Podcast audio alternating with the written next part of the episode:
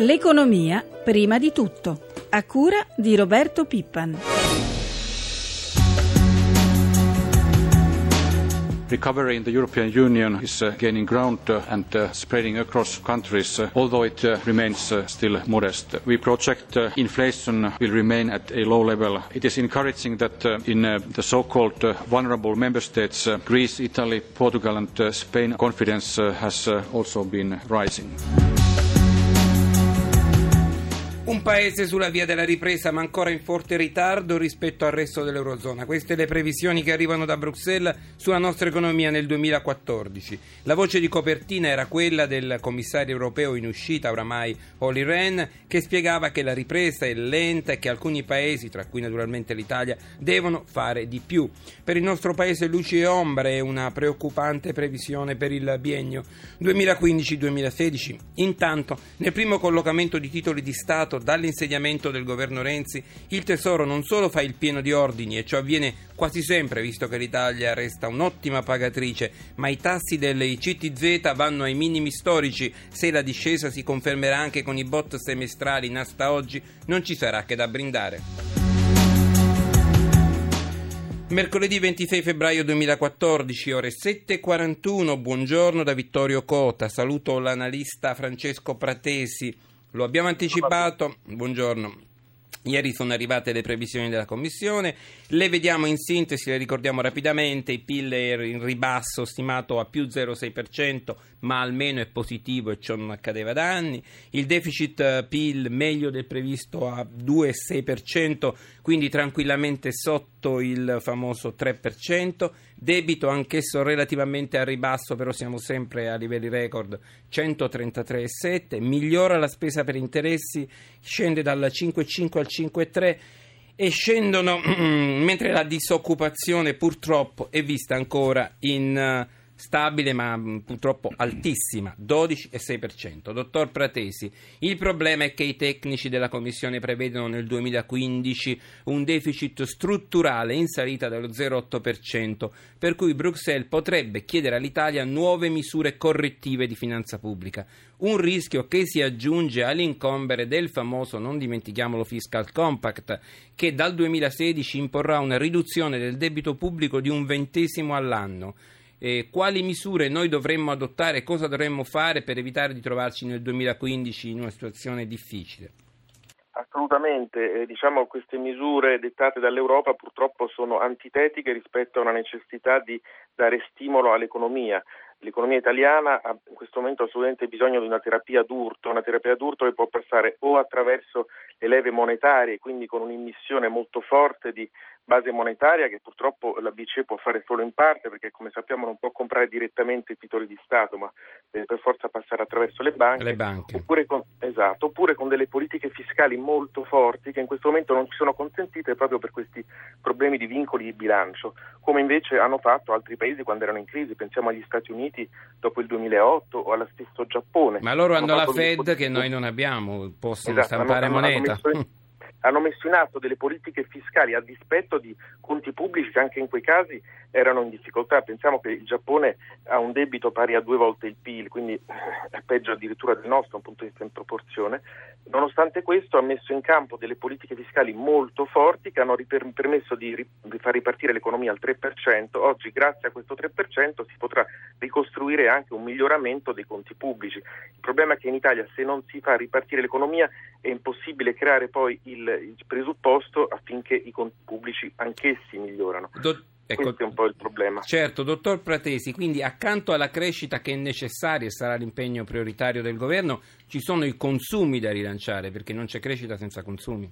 Assolutamente, ma con la pressione fiscale che abbiamo e addirittura con la necessità di andare incontro a nuove richieste appunto riguardanti per esempio il fiscal compact negli anni prossimi, eh, che ci siano le risorse per il far rilanciare la, la spesa delle famiglie e delle imprese, eh, in questo momento è proprio temerario pensarlo, non, non, ci sono i presupposti, dobbiamo assolutamente cambiare ottica, questa è una cosa che l'Europa deve assolutamente capire, che il problema italiano è diverso da quello di altri paesi, eh, la stessa Francia ha una crescita molto più alta della nostra, prevista anche quest'anno e l'anno prossimo, l'Italia purtroppo ha questo problema del debito che, al quale bisogna far fronte con delle misure diversificate rispetto agli altri paesi. Dottor Pratesi, volevo chiedere un'ultima cosa. Dunque, questo allarme sul fiscal compact, che alcuni dicono potrebbe costarci 50 miliardi l'anno dal 2015, è un allarme fondato? Cioè dobbiamo avere paura di, di, di questa misura che abbiamo firmato, abbiamo siglato?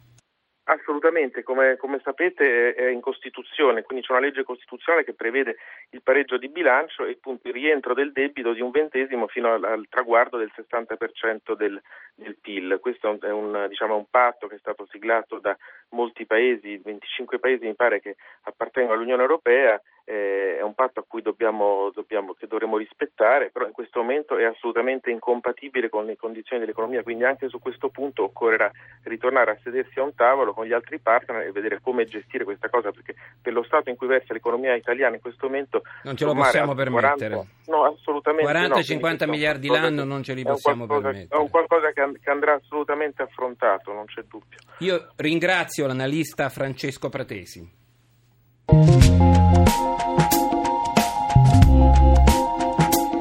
7.46 e ora passiamo all'Alitalia, alle vicende dell'Alitalia. Il piano industriale dell'amministratore delegato del Torchio, approvato ad ottobre, prevede un taglio dei costi di circa 300 milioni. 128 devono venire da riduzioni del costo del lavoro. L'accordo firmato la scorsa settimana permette di risparmiare circa 80 milioni. È un'intesa raggiunta, lo ricordiamo, un fatto positivo, senza un'ora di sciopero e che permette a tutti i dipendenti di rimanere nel circuito lavorativo con una cassa integrazione e rotazione e contratti di solidarietà, o almeno si è evitato la cassa integrazione a zero ore. Ora siamo alla fase 2, si lavora per arrivare all'obiettivo del piano, c'è un risparmio complessivo di 128 milioni, cercando di utilizzare altri strumenti. Sono, è una trattativa che è ripartita, ci sono proposte dell'azienda, ci sono uh, controproposte dei sindacati. Noi chiediamo in, mm, com'è la situazione della trattativa al comandante Giovanni Galiotto, presidente dell'AMPAC. Quindi, comandante, allora a che punto siamo? C'è sempre Tiad in arrivo, quindi è importante non perdere molto tempo, sbaglio? Eh, intanto buongiorno a lei, buongiorno agli ascoltatori. Allora sì, è importante non perdere tempo, però bisogna tenere anche presente alcuni fattori. Come giustamente lei ricordava, con l'accordo sulla solidarietà all'Italia eh, porta a casa, a casa un risparmio di 74 milioni nei prossimi 10 mesi, numeri da fonti aziendali e 90 per il prossimo anno, il 2015. E a fronte di ciò, le informazioni che l'azienda ci sta fornendo sulla revisione dei costi diciamo, aziendali, quindi i 170 milioni rimanenti per arrivare a 300, sono ancora, per quello che ci riguarda, sia opache che vaghe. Si continua a insistere, per esempio, sul discorso del risparmio che deriverebbe dalla rinegoziazione dei leasing, eh, però non abbiamo cifre eh, e soprattutto devo dire che siamo anche un po' stupiti dell'insistenza su questo punto, giusto, ma ci chiediamo anche per quale motivo per tanti anni abbiano pagato dei leasing che quindi evidentemente sembrano essere totalmente fuori mercato e questo non ci mette di buon umore diciamo, per il prosieguo della trattativa. Ecco, quando... eh, inoltre le proposte aziendali che ci sono state fatte nell'ultima riunione un paio di giorni fa continuano ad essere delle proposte che noi riteniamo non eque e quindi parlo in particolare di togliere il meccanismo del 93% che fu fatto, che fu scritto a Palazzo Chigi cinque anni fa ehm, piuttosto che questa tassa sopra i redditi al di sopra dei 40.000 euro. Ehm, Questa ver- eh, comandante verrebbe, perché... verrebbe a impattare sui vostri stipendi?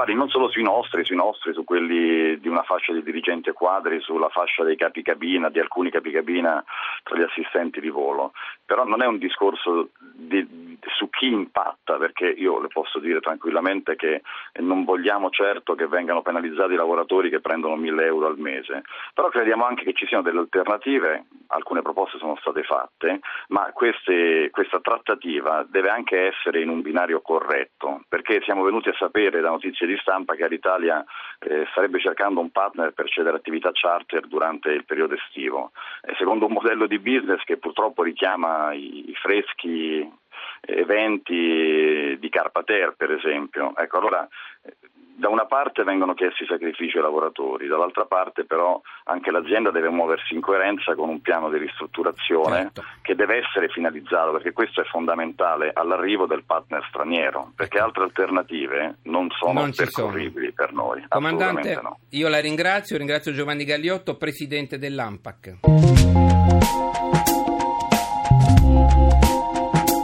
7.50 il presidente del CNR Nicolais e l'amministratore delegato dell'ENI Scaroni hanno rinnovato l'accordo di collaborazione per la ricerca scientifica. L'ENI tra il 2005 e il 2013 ha investito in questo campo oltre 2 miliardi registrando oltre 100 brevetti l'anno. Adesso è impegnata tra l'altro nella bonifica dei terreni inquinati e nello studio del fotovoltaico con l'obiettivo di utilizzare polimeri al posto del silicio. Nel campo petrolifero è all'avanguardia nelle tecnologie per l'esplorazione. Sentiamo lo stesso Scaroni.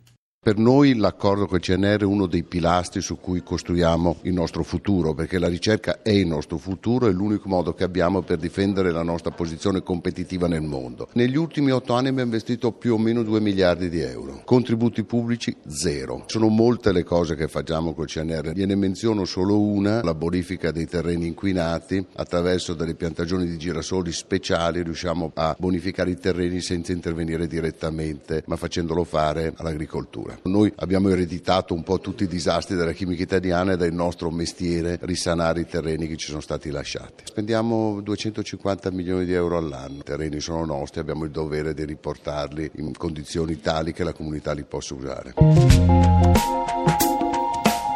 7.51 venerdì 28, cioè tra due giorni a New York politici, rappresentanti di imprese e di istituzioni europee e americane si incontreranno nel corso del summit organizzato da Italian Business and Investment Initiative. Cosa avverrà in questo incontro ce lo spiega Fernando Napolitano, presidente di Italian Investment Initiative, che saluto e ringrazio per essere con noi. Buongiorno. Il, il 28 abbiamo un secondo appuntamento annuale. L'obiettivo di questi incontri è molto semplice. Il numero uno è rompere l'isolazionismo linguistico in cui l'Italia si autocondanna a proposito della lingua, perché come lei sa noi ancora oggi non abbiamo nessuno strumento di comunicazione importante, intendo un canale satellitare in inglese dall'Italia e quindi quello che succede nella comunità di business, in particolare negli Stati Uniti, è che c'è una mancanza cronica di informazioni.